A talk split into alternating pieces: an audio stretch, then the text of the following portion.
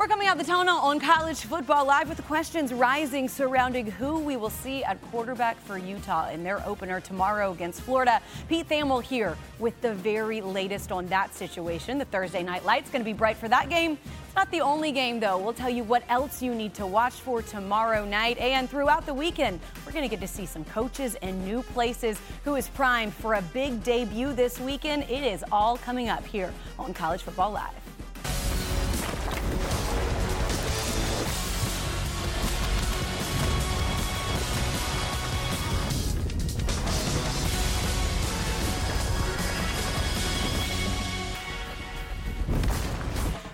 On? Welcome into College Football Live. Kelsey Riggs with you, and I've got a crew with me here today. We've got Pete Thamel, we've got Sam Acho, we've got Tom Luginbill, and we have got a lot to get to because week one is just one day away from it all getting started, guys. And we start with the big story that everyone's following right now, and that is that Utah quarterback, Cam Rising. What is his status heading into this game tomorrow night against Florida? He, of course, tore his ACL in the Rose Bowl in January, and his head coach, Kyle Whittingham, has been tight lipped about his status thus far. We did see him on the depth chart.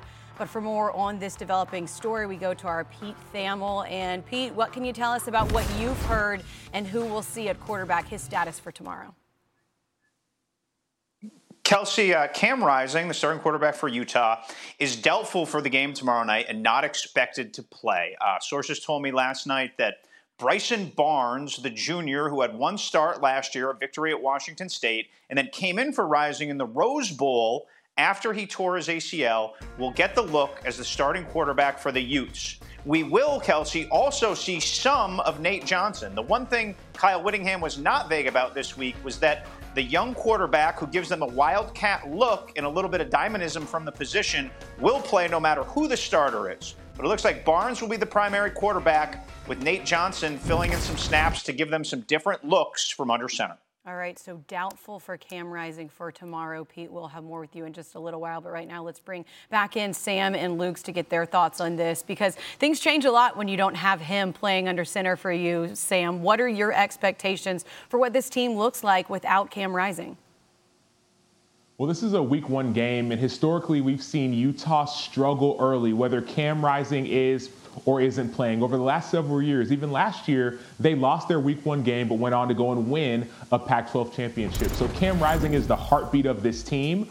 Without him, you're going to see some of this struggle early, right? Like this team is a physical, tough football team, but they're also a they also can can start off with some early season losses. And so my concern rises as Cam Rising isn't playing. Lugs? You know, Sam, I'll tell you what, I, I think that the, if there's a silver lining here, yes, you're going to miss his experience, his competitive temperament, his toughness. Oh, by the way, his 500 yards rushing on the ground. But if you're Bryson Barnes, if you're Nate Johnson, you are really surrounded by a good group. Ja'Quinden Jackson at the running back spot, Brant Kuithe at tight end, Money Parks, Devaughn Vele, a largely intact offensive line, and a loaded defense, right? Step into that huddle, get out of a bad play, into the right play, get the hands into the playmakers. And by the way, if you haven't seen Nate Johnson, might be the fastest player on their team. He's an absolute jet. Um, he is the future at quarterback, in my opinion, for them. And so that's maybe how they compensate for not having Cam Rising's legs with some wildcat packages with Nate Johnson.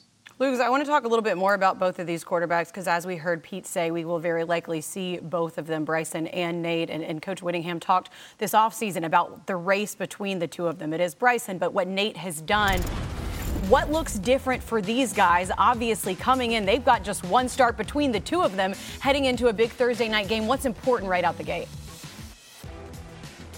Uh, it's important that they stay ahead of the chains and that you get either quarterback, and if it's Bryson Barnes that starts, you get him confident early, which means maybe you move the pocket and get him flushed and and, and get away from maybe pressure. You get the ball out of his hand quickly, get into the hands of a playmaker, and move the chains early so that you gain some confidence, right? You want to avoid the three and outs. You want to avoid maybe some real difficult throws early and ease him and work him into it because the one thing that could change here if you're Andy Ludwig, the offensive coordinator, you might not put as much on Bryson Barnes' plate that you would put on Cam Rising. So I, I do think that it is about confidence early and making sure you get off to a hot start. So Florida, no doubt, game planning for all three of these quarterbacks just in case to see what they actually get tomorrow. On the other side of things, let's flip over and talk about what we're going to see from Florida's quarterback because it does look different at that position for them this year. Former Wisconsin quarterback Graham Mertz is in this offense now. We'll get to see him for the first time. Big shoes to fill as Anthony Richardson has moved on. So, Lugs back to you one more time first here. And what questions do you have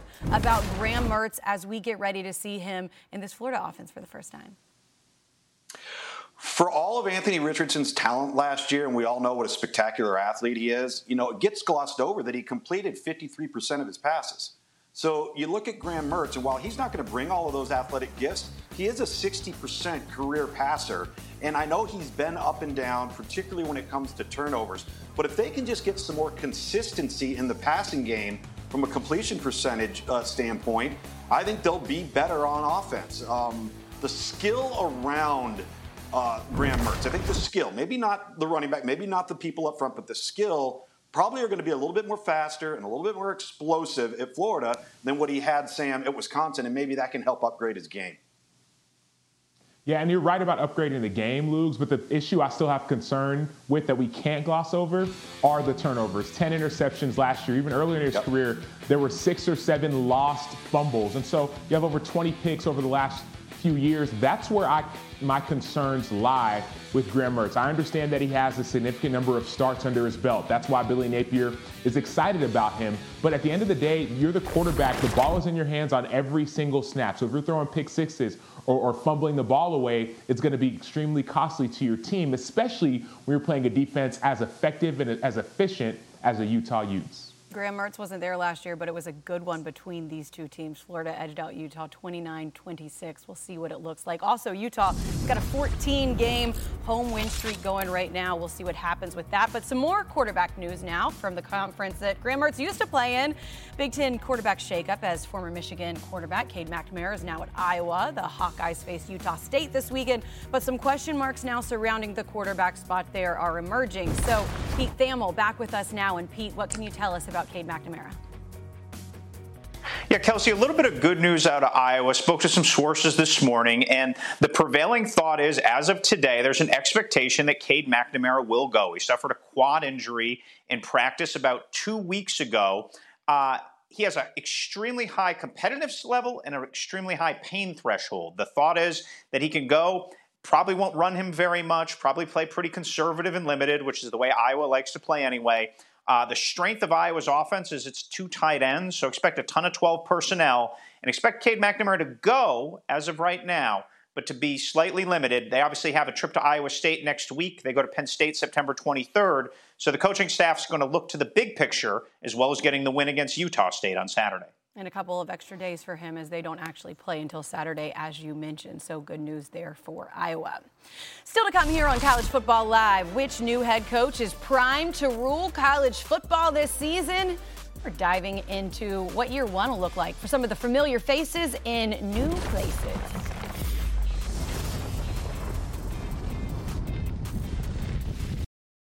A kickoff rematch A cross-conference showdown to start the season. Not your average season opener. Florida, Utah, Thursday at 8 on ESPN. Looking forward to that game. It is not the only one we have coming your way on Thursday night, though. Here's a look at the rest of the action coming up. You can catch Elon at Wake Forest over on ACC Network, and South Dakota State opens its season at Missouri, 8 Eastern on SEC Network. So, Sam and Lugs, we already hit on Florida, Utah. We know that that is going to be a big one, obviously, with everything going on with Cam Rising and changes at quarterback for Florida.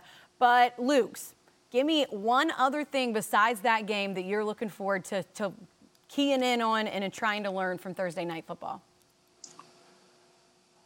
seeing if we see the 2021 version of Brennan Armstrong now that he's reunited with offensive coordinator Robert Anae at, at NC State. And you go back to the 2020 and 2021 season, and Brennan Armstrong was lights out. And this is a team that is going to be really good on defense. Um, there was a time over the summer where Vegas had them at six and a half, and they pulled it off the board.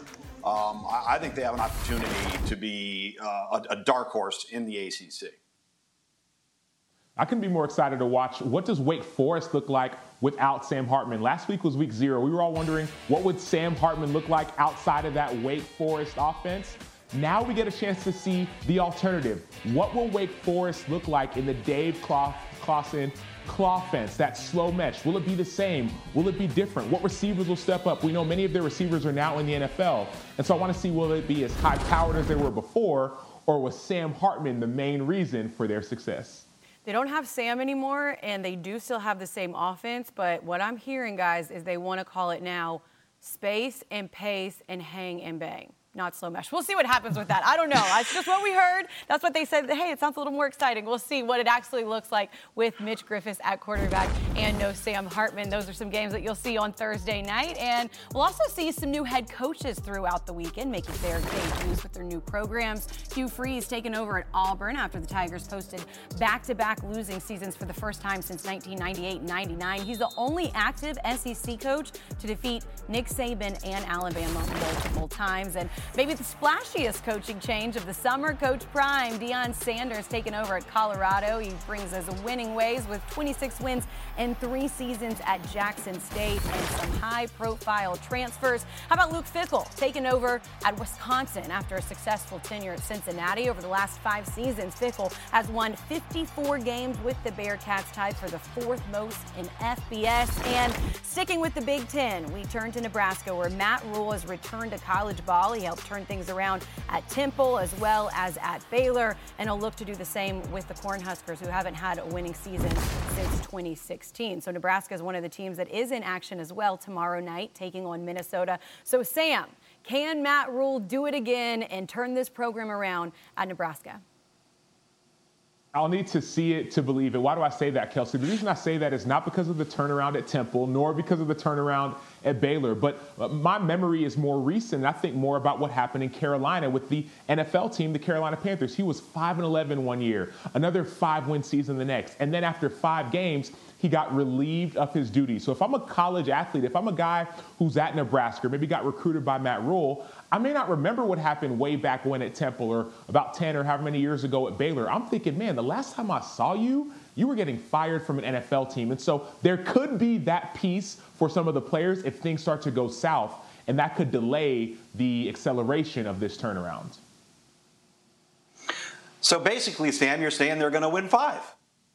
That's the magic number for, for, for, Matt Rhule. You're, you're all set. It's, it's, it's taken care of. Um, listen, I, this is such a storied and historic program, right? But we are in a different era now. And with name, image, and likeness, the transfer portal, and magnificent resources that Nebraska has, that's all fine and dandy. But the biggest challenge with this program is in recruiting, not their ability to recruit, it's proximity to players. Now, you take a look at the bordering states, the six states around Nebraska, all right? There's only 13 players in all those states combined in the ESPN 300, zero five stars, only one of them currently committed right now to Nebraska. Now, that's just guys in the ESPN 300, but if we're talking about elite level players, right? And you want to be a championship level program, you're going to have to start signing a lot of those guys, which means they got to go two states, three states, four states over to go into other people's backyards. I think that's a challenge for any coaching staff, not not just uh, Matt Rhule and his staff currently at Nebraska, but it does provide some challenges. Not saying it can't be done, but it hasn't been done yet. Well, and we know in this age of college football, it is not just recruiting new players, it's recruiting transfers as well. And that's what they got at quarterback. So, Sam, what do you think about what we're going to see from Jeff, Sims coming in and trying to play quarterback now at Nebraska for this offense? Well, Kelsey, I love your point because yes, it's recruiting transfers, but you also have to re-recruit your current roster as well. Yeah. I'm excited about what Jeff Sims is going to bring from Georgia Tech. Why? If you just listen to some of the pe- the way people talk about Jeff Sims, there is an excitement about yes his athleticism, but also his arm. You go watch the tape, you do see inaccuracies, but I go back to a guy like Jayden Daniels back when he was at Arizona State. You saw a little bit of up and down, then he transferred to LSU, and all of a sudden it clicked. Maybe, just maybe, we can have that same type of click, that same type of transformation that you saw with Jayden Daniels, you may see in Jeff Sims because it's not necessarily a piece about your talent or athleticism. It's We're, about what's up here, and I think he's got it. We're going to get to see that game tomorrow night, 8 o'clock, as they take on Minnesota. And Luke, you're talking about recruiting, and one of the states that is landlocked around there, Colorado, as well. We know Deion Sanders never has any trouble recruiting. Uh, he was able to do it at Jackson State, and now he has brought a whole host of new guys over with him as well. We're going to get to see his Power Five coaching debut this weekend. He was asked about that in his thoughts. Take a listen. It's not about me. And you're talking about the big stage. I think I played in the Super Bowl and the World Series. I'm good. I'm good. I'm straight. This is about the kids, man. I want them to uh, go out there and maximize the moment and take advantage of the exposure and the light that they have. And I feel like they will, 100%. Luke, you want that to be the focus, no doubt, when you're coming in and taking over a program. But what's your reaction to what we're seeing and hearing so far from Coach Prime?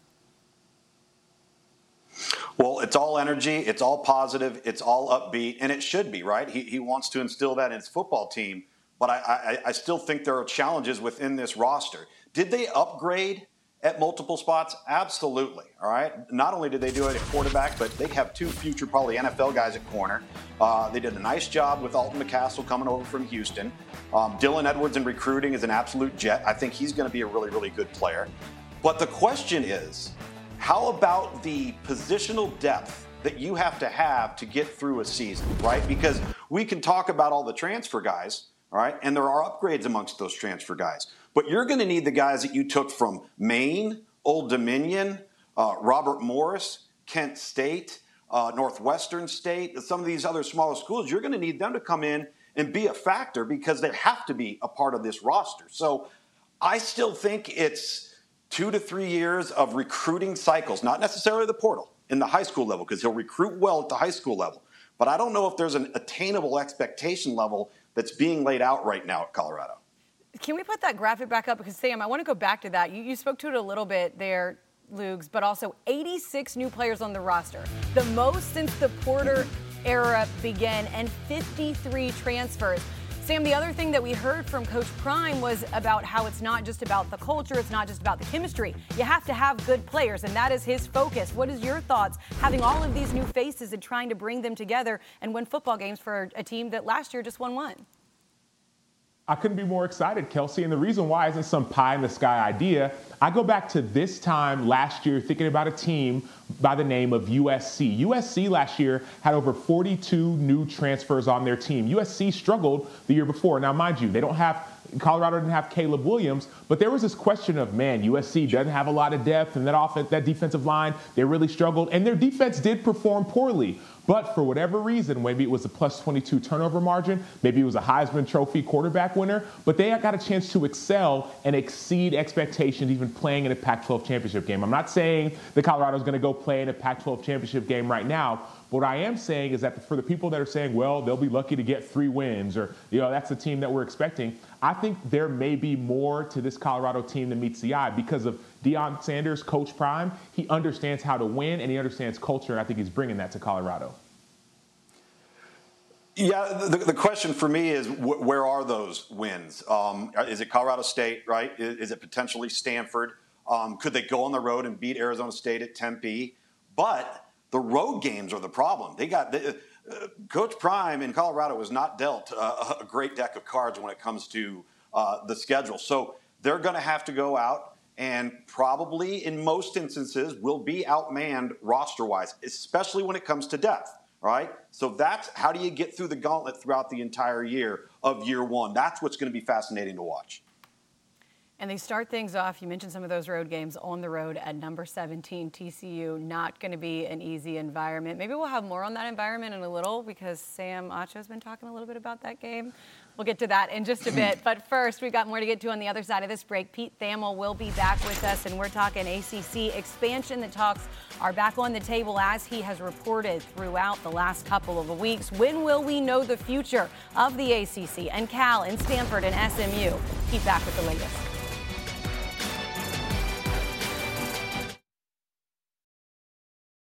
Back. Action on the field. A season ready to erupt. And have a few hell yeah. This is what college football is supposed to be.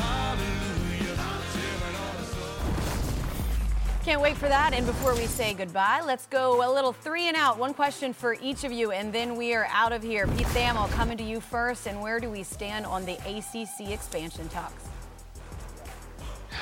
I was told this morning status quo, holding pattern. Those are those are the terms right now, Kelsey, to, to reset for the people that haven't been following closely. Cal, Stanford, SMU are on the table. The ACC still, needs one vote from the four dissenters. Uh, this likely would have been decided by now, except there was a uh, except there was obviously a tragedy at North Carolina Monday night that postponed the president's call. There still has not been one rescheduled, so we will wait. We will continue to keep an eye on that throughout the week. Lugs, let's go three and out with you and give me an impact freshman you got your eye on this year.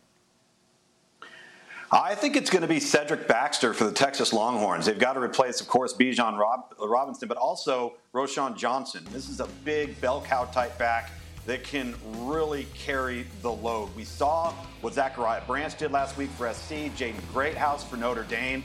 I think you're going to see the Longhorns really lean on this freshman. He's got a chance to be really good. Can't wait to keep an eye on what he does this year. And Sam, before we go to your three and out, I got something special for you because we know Pete's going to be at game day this weekend. We know Lugs will see you at Clemson Duke. I'm hopping all around the ACC to four or five games in four days. Sam, you're not in the studio, and I heard you might be doing something special, so let me show you what we got as you tell me. Is that where you're going to be, Sam? Oh, let's go. So sources tell me that I might be right behind Coach Fromm at the Colorado TCU game. Right, my sources reached out to one of the uh, associate athletic directors at TCU trying to hook something up. And sources tell me as well that that might be a real actual picture in about three or four days, not Photoshop. You know, That's we're just, be we're just trying to will it into happening. You know, you said you wanted to be there, so I'm like, can we Photoshop him there? Let's try and make it happen. That's a bad Photoshop, man. You got more muscles than that. no, I don't need the muscles, man. Just give me the sideline access and I'm Gucci. Your last weekend to get to see it up close and personal because Sam, of course, will be in studio for ESPN all college football season long. We will be all over the place. Week one is coming. We will see you back here same time tomorrow. Y'all are awesome. I can't wait. It'll be real soon.